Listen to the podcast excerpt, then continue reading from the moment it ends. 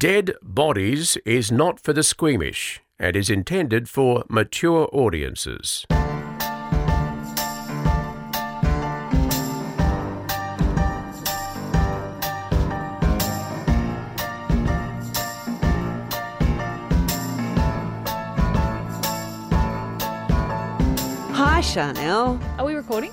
I always do that. It's hello. A good idea to do that because then we can put it on the podcast. Yes. Yeah. Thank Got anything you. To tell us, Chanel? Oh, I you do. Going to? Is it? Yeah. Can it be shared publicly? Yes, it can. Oh, sorry. Kirsten, can you? There's something wrong with the lighting in this room. I'm going blind. I'm being blinded by flashes of light. Stop what it. Can that be? I don't even think it's the... Kirsten just adjusted the light. Thank you. I don't... That's not what I was referring to, Kirsten. Thank you. Oh, shit. Sorry. Yeah, of course. Oh, glint. My eyes. I'm still being blinded by something sparkling. The man who I have openly said I would murder several times on this podcast proposed. Yes. Yes, this is the best news. After openly saying I would murder him and talking to our listeners about where I would hide his body and how I'd have to chop him up into a million pieces, he still loves me. Which tells me he hasn't listened to this podcast. I don't think he was sad. I don't think he does. It can't be possible. And even the bit where you said you don't... to be honest, when I saw your Instagram post... had a flash of happiness, but then a flash of terror because... I've openly said that I don't want a wedding. I know. And I said to him just recently... Mm-hmm.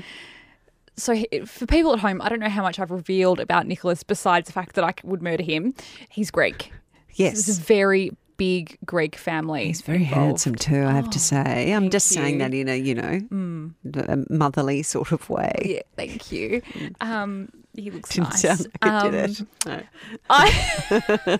Sorry, but look, I'm not blind. As my mother used to say, just because you have a garden at home doesn't mean you can't go to the botanical gardens and have a look. Okay, yeah, just have a look. Don't pick the flowers. Yeah, don't touch him. So there's a very big family involved, and I've openly said to him, just know I love you and I want to marry you, but I will be dying when I walk down that aisle. Yeah. A little inside. Can you do one of those overseas ones? No. Wogs travel.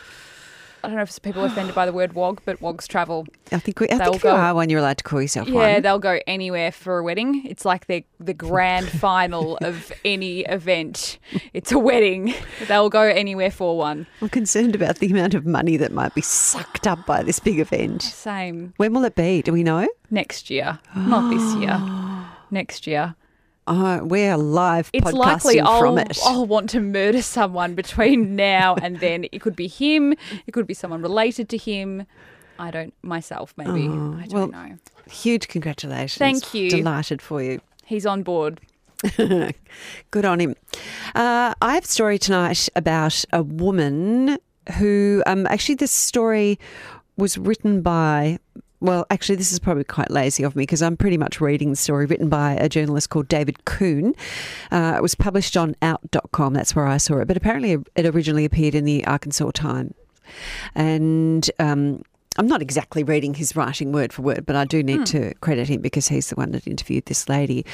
She is a woman by the name of Ruth Coker Burks. And between 1984 and the mid-1990s, she cared for hundreds of dying people. A lot of them were gay men who had been abandoned by their families. She buried more than 36 of them herself. What? After their families refused to claim their bodies. And for a lot of those people, she's now the only person who knows where their graves are to this day. Wow. So it all started in 1984. For those of us who lived through those years, and you would have been a younger girl, but I'm sure you remember this, that was when AIDS was brand new. Yes. We didn't know what this disease was. People were terrified. They weren't going near gay people. They were ostracising them. Gay people themselves, one of my dearest friends, I can remember when he went and had a test done and he didn't speak for 2 or 3 days while he waited for those results to come back. He was just like a walking zombie. And wasn't there something about Diana, Princess of Wales? She touched someone that had AIDS, and everyone, it was like the, wow, yeah, she's not afraid. Exactly. Yeah. It did an awful lot, that actually, to destigmatise things. So this story starts in 1984. Ruth Burks was 25 at the time. She was a young mother, and she went to University Hospital in Little Rock, Arkansas, to help care for a friend who had cancer. Her friend went through 5 surgeries, so Ruth was there for a lot of time at the hospital. And one day she noticed a door with a big red bag over it, and she saw the nurses drawing straws to see who would go in. And they would even, if someone got the straw and they were supposed to go in, they'd say, oh, redraw, let's do it again, best of 3. They were so reluctant to go in there. And this time, 84, was the very early days. At this stage, AIDS was known as GRID, which I had no recollection of. Never heard of that. Gay-related immune deficiency. Oh. Yeah. So Ruth had a gay cousin in Hawaii, and she had asked him about stories of this gay plague after seeing a story on the news. And he said to her... I wonder if they changed it from gay-related immune... What was it? It was gay-related immune deficiency. Yeah, probably because... You don't have to. Anyone can exactly. Get AIDS. You don't have to be gay. Yes, exactly. So her own gay cousin, when he had seen all these stories, and she asked him, and he said, "Oh no, that's just the leather guys in San Francisco. San Francisco is known as, you know, gay-friendly city, and there are a lot of leather guys there." So even gay people at the time thought that that's the only place that you could get it. Right. So. She cared a lot about this particular cousin, so she read up everything she could to find out about this disease, hoping that he was right and that it was only that particular group that had it. She says it was either curiosity or some higher power, but whatever it was, she eventually snuck into that room that had been blocked off by the nurses. And in the bed in there was a skeletal young man. He'd wasted away to less than 100 pounds. And he told Ruth that he wanted to see his mother before he died. Oh, it's going to happen again, isn't it? You're going to get upset. Honestly, I cry so. It's okay to cry. All right, I'm all right. You can. But it's just it's really heart wrenching. So she walked out, and the nurses said to her, "You didn't go into that room, did you?" And she said, "Yes." And he wants his mother, and they just laughed at her. They said, "Honey, his mother's not coming. He's been here 6 weeks. Nobody's coming." So Ruth somehow found a number for the young man's mother. She called it, and the mother hung up on her. Then Ruth called back, and she said, "If you hang up on me again, I will put your son's obituary in your hometown newspaper, and I will list his cause of death." So that got the mother's attention. Smart. The mother said that her son was a sinner, that she didn't know what was wrong with him. She didn't care, that she wouldn't come, as he was already dead to her as far as she was concerned. She said she wouldn't even claim his body when he died. So she hung up the phone. This is Ruth trying to decide what to tell the young man. She went back into his room, and she said, he said to her, "Oh, Mama, I knew you'd come." So he's obviously just in such a state of, he's on his way out. And he he thought that Ruth was his mother. So she lifted up his hand and she said, "I'm here, honey, I'm here." What would you have done in that moment? The same thing. I think so too. Would you? Yeah, I think so. Yeah, just go along with it. It's his final moments. Yeah, and otherwise what would she say to him? Yeah. So she pulled up a chair, she talked to him, she held his hand, she bathed his face with a cloth, she told him she was there for him, and she stayed with him for 13 hours, and then he took his last breaths. So the same thing happened over and over again over the next decade, where she came across people who were judgmental, who had abandoned their sons, and it was all based on their following the Bible. Right. They were all referring to their sons as sinners because they were gay. Ruth worked in the end with more than 1,000 people who were dying of AIDS over the years. Wow. Of those, she said there was only a handful that didn't turn their backs on their loved ones. Now, since the 1880, okay, we need to just change off to the side for a moment here. Back in the 1880s, this woman, Ruth Coker Burks, her family had a cemetery, or her family were all buried in this cemetery in Hot Springs in Arkansas. When she was a little girl, her mother got into a big fight with her uncle.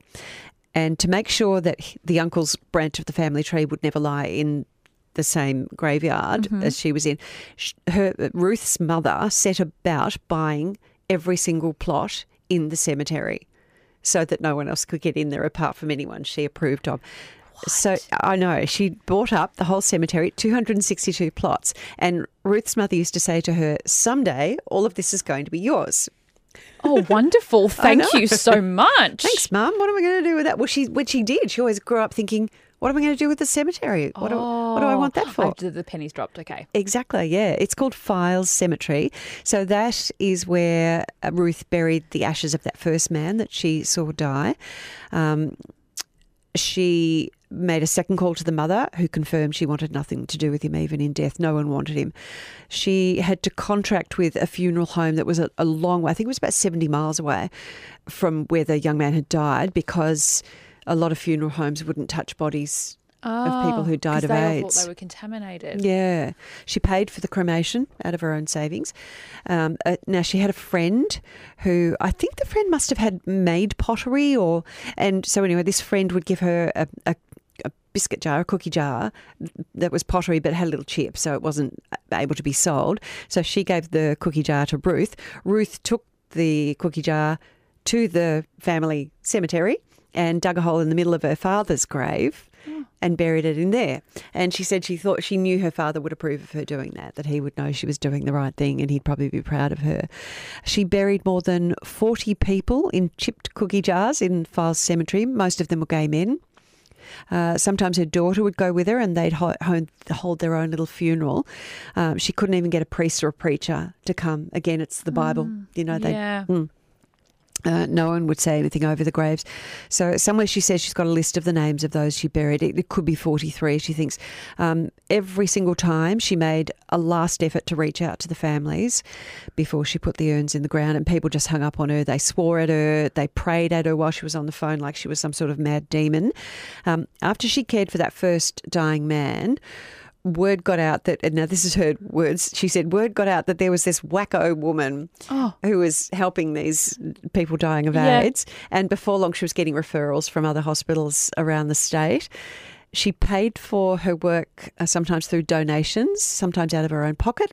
She would do things other than just that. She would take patients to appointments and look after them and help them get assistance when they couldn't work anymore. She would help them get medicines. She'd try and cheer them up. A lot of pharmacies at that time wouldn't handle prescriptions for AIDS drugs. I think AZT was the one. What's that movie with Matthew McConaughey? Can't think what it's called. I know the one that you're talking about. Yeah. He's really skinny in it. That's right, yes. He's not well in it. No. Because he himself has AIDS, yeah.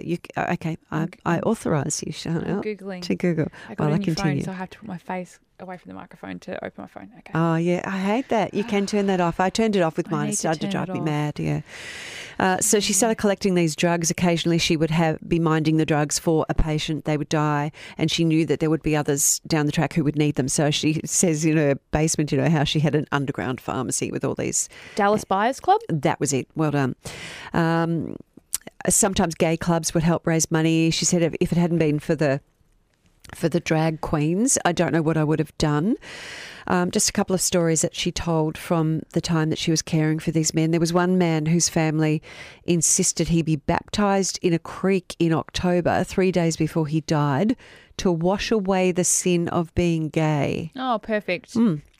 That's how you do it. Incredible. There was another one of a mother who was trying to feed her son some porridge, oatmeal, and saying, Roger, eat, please, Roger, please, please, please eat. And then Ruth just gently took the spoon and the bowl from her. He was 6'6" tall, and when he died, he weighed just 75 pounds, which is 34 kilos. Can you imagine? Nothing. 6'6" man. His aunties came to his parents' house after the funeral in plastic suits and yellow gloves to double bag his clothes and scrub everything, even the ceiling fan, with bleach. At what point are these people not asking her, why are you not sick? What a good point. And none of them looking at the wacko woman and saying, the wacko woman's actually quite healthy. Yeah. You know, like, because my brain was going like this. If that was the general consensus back then, that it was contagious and blah, blah, blah, and all that, you'd go along with it, right? If you're told there's a flesh-eating disease in, and this is what everyone thinks, you believe it too. Yeah. But if there's a perfectly healthy woman who's dealing with hundreds of sick people and she's not getting sick, is there not a light bulb moment? This is why I like working with you, because you are so smart. I didn't think of that, and you're quite right. There's another one, she says, called Billy, who hit her the hardest, and she remembers the most clearly of all because he was one of the youngest she cared for. He was a female impersonator in his early 20s. She said he was beautiful. He was perfect and fine-boned. She's kept one of Billy's dresses, and as his health declined, she took him in his frail state to the mall in Little Rock.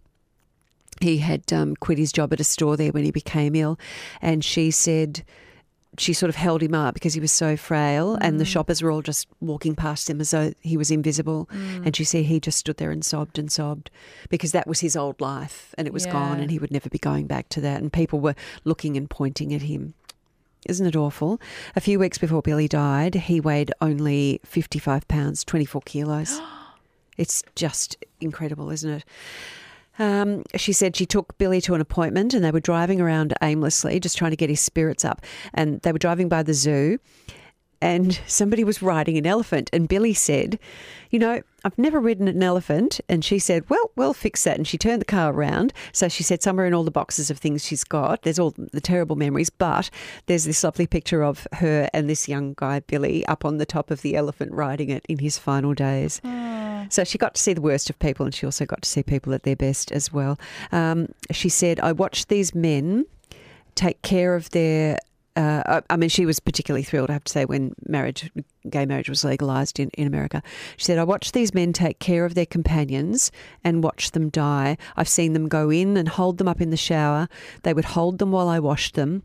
They would carry them back into the bed. They would dry them off and put lotion on them. They did that until the very end, knowing that they were going to be that person before long. Now, you tell me that's not love and devotion. I don't know a lot of straight people who would do that. Incredible, isn't it? It's amazing. So Ruth had a stroke 5 years ago. She had to relearn everything. She had to learn to talk again, to feed herself, to read and write. And, of course, her work is not needed anymore because we've got better education, better drugs and better treatments. But what she wants is to see a memorial erected in Files Cemetery, listing all the names of the unremembered dead who die there. And there is a campaign page, which we will put the link for on our Facebook page. So if you do want to donate in memory of the work that Ruth has done, then you can do so. Isn't she incredible? How wonderful. Oh, yeah, great story. I'd like to do that, but you also need lots of money to do that. Well, little bits of money. It's the dedication, and but you're not getting paid for it. No, but as she said, you still have to sustain yourself. But she must have been interesting because she must have been spiritual herself. You know, it was the hardcore Bible bashers who were the ones who were saying it's a sin to be gay. You know, and they those people still exist. Yes, I know they do. I'm so happy for you to do accents, offensive ones. About I know who them. They voted for too. Yeah, oh, don't we all? I remember, what show did I watch? And there was this fanatical woman. She kept saying, "I am a God warrior." Was it Louis Theroux? Something in one of those ones where they protest outside. She's really short and fat. Oh, the Westboro Baptist Church. Yeah, is that the one? Horrendous. They're horrendous, and they get small children to hold up heinous signs. Yes, they do. Yes, at military men funerals and too. Yes. But she must have been spiritual herself because she refers to a higher calling taking her into that room in the first place that started the whole thing off. I don't think I would have gone into that room. No. I probably wouldn't have. I don't think so. No. Initially, when you are believing everything that everyone... Yes. I hit the mic, sorry. When you're thinking about everything that everyone else is saying... Yeah, we didn't know.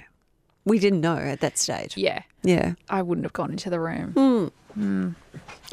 What you got for me, Chanel? Well, am I... Oh, do you want that now? You haven't got a story? Do you want to do a story or do you want to do... Yeah. Don't I didn't read it. I didn't read it. There's two exciting emails, and Chanel's got both of them.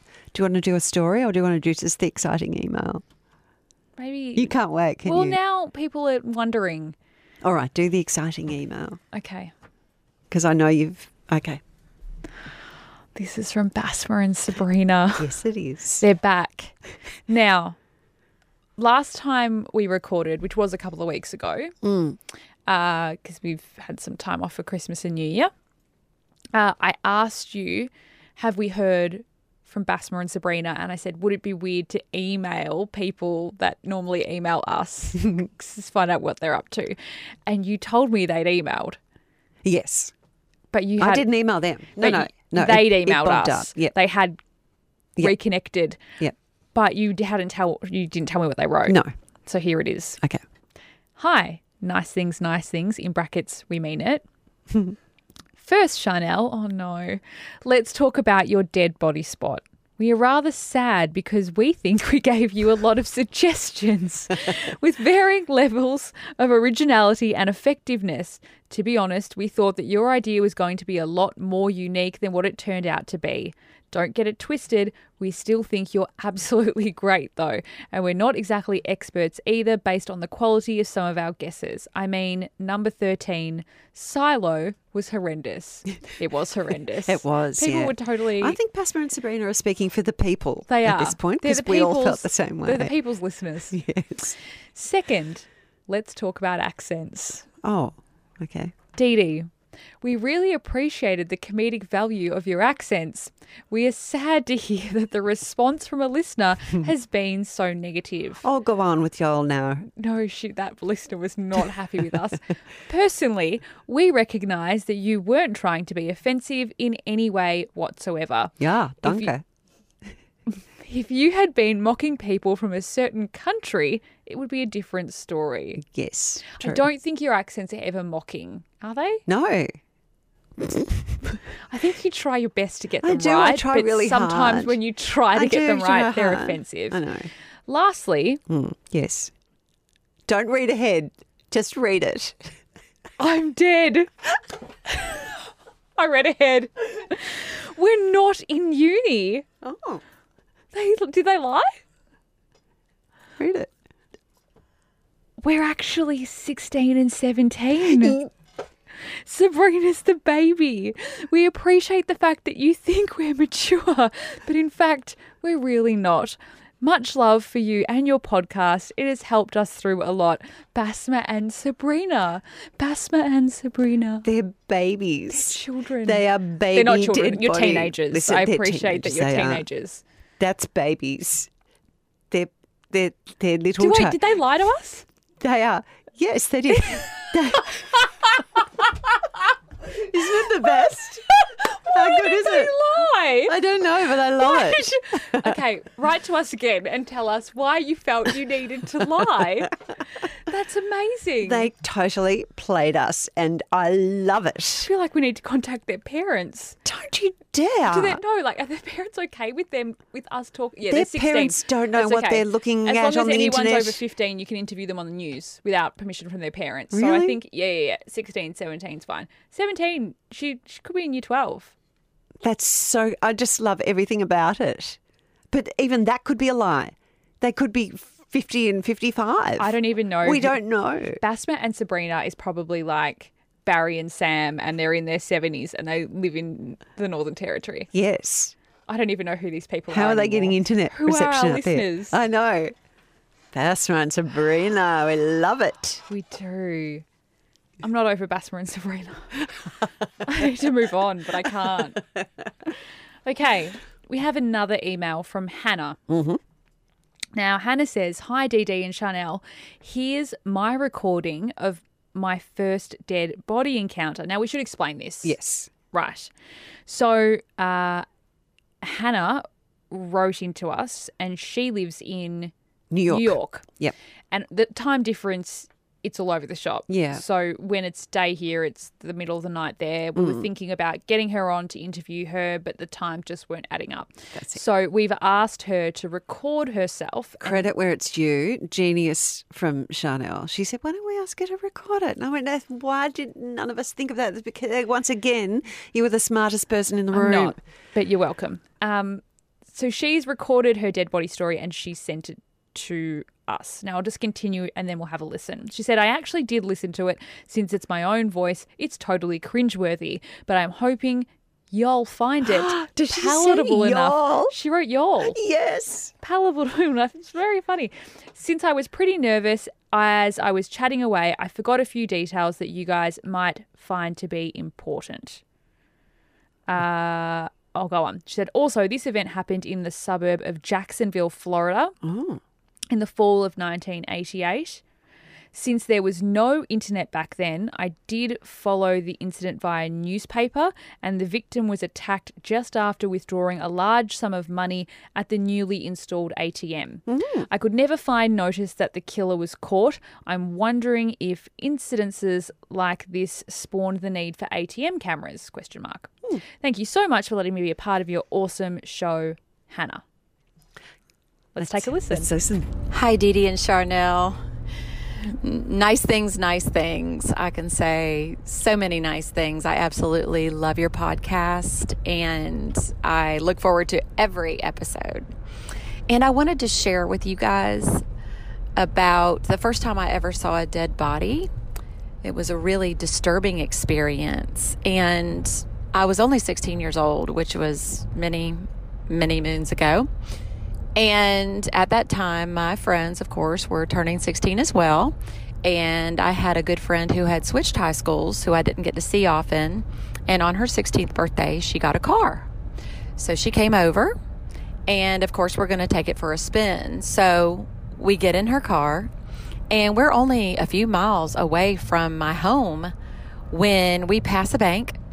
And the bank is cordoned off with police tape. And there's police cars and fire ambulance and things like that. I mean, tons of people around, and there seemed to be a crowd that was gathering around the outside of this police tape. So, of course, being 16, we think it's a brilliant idea for us to stop as well. Not so much, but we did. And the parking lot that we parked in was a shared parking lot between the bank and some stores. So we really didn't see what was going on until we got out of the car and walked up to the outside of the police tape. And at that time, we noticed some poor gentleman who was dead, deceased, in the middle of the parking lot. And we knew immediately he was deceased because, well, there were so many emergency workers around him and no one was trying to revive him. So we figured he was gone. And also it was kind of obvious he was in great distress because there was a river, a small river of blood coming from his body down to a storm drain. So we were disturbed. Obviously, as 16-year-olds, we looked at each other and we were like, wow, this is the first time we've ever seen a dead body. So we were kind of speechless. His back was to us. He had on dark clothing, and we kind of whispered to each other, you know, maybe that was the bank robber. Maybe it was the bank robber. And he was shot leaving the premises. So this is kind of the stance that we took towards this fella. And we proceeded to watch everything else unfold. Not too long after that, 3 EMT men with a stretcher came over to the body, and 2 of the men grabbed the poor guy by the forearm and the wrist, and the third, they had rolled him over onto his back, grabbed behind his ankles, behind his heels, on his feet, and they proceeded to lift him onto the stretcher. And when they did, his head fell back. And when I mean fell back, I mean fell all the way back. This man had been slit in the throat, and his head was hanging on by a thread. And it was absolutely shocking and sickening. But the strangest part that I remember was thinking, and my friend as well, we chatted about it when we got back into the car, was that it really looked so fake. And I'm actually thankful for all of the horror movies, the Halloween, the Friday the 13th series, or anything that we had watched up to that point. Because had I never seen the fake blood and gore in those movies, I think that experience would have scarred me for life. It really did seem so fake. And maybe that's just a defense mechanism, not sure, but it worked. And then came a new realization to both of us, is that this man was not a bank robber, clearly, because police typically don't slit the throats of bank robbers. They rarely ever get close to them. They're taken out by a sniper shot or the such. And this man had been really violently assaulted in the middle of the day near my home. And it was actually really, really scary, more than it was disgusting. It was scary and sad.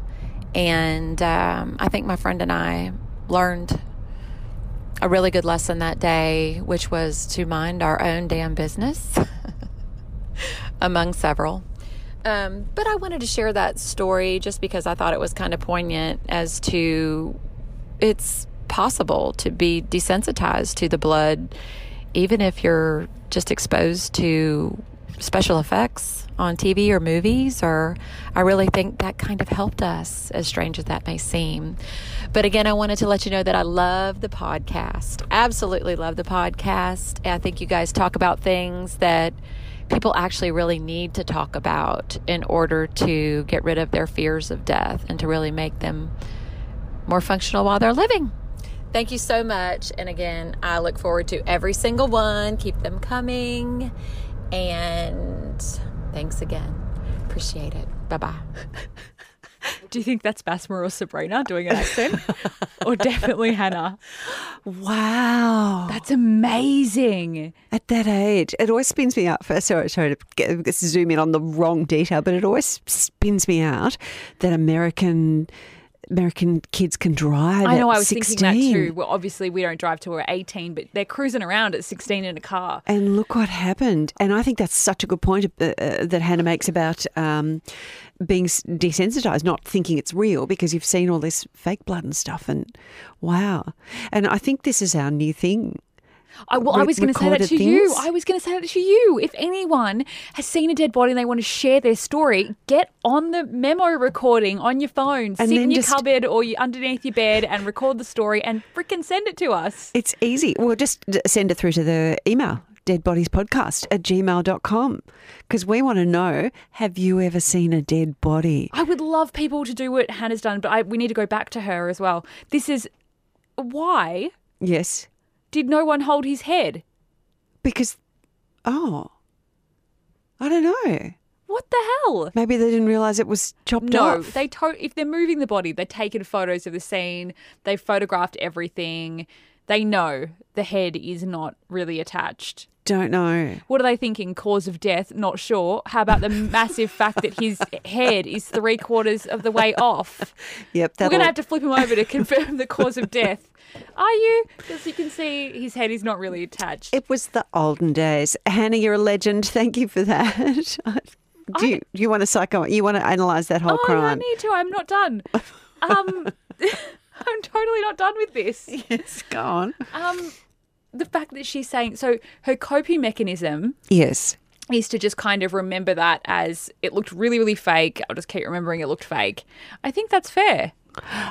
What about the girls going, what's going on there? Let's step closer. Let's step around. Let's here. Stay and Let's watch move and to see a position where on. We can see.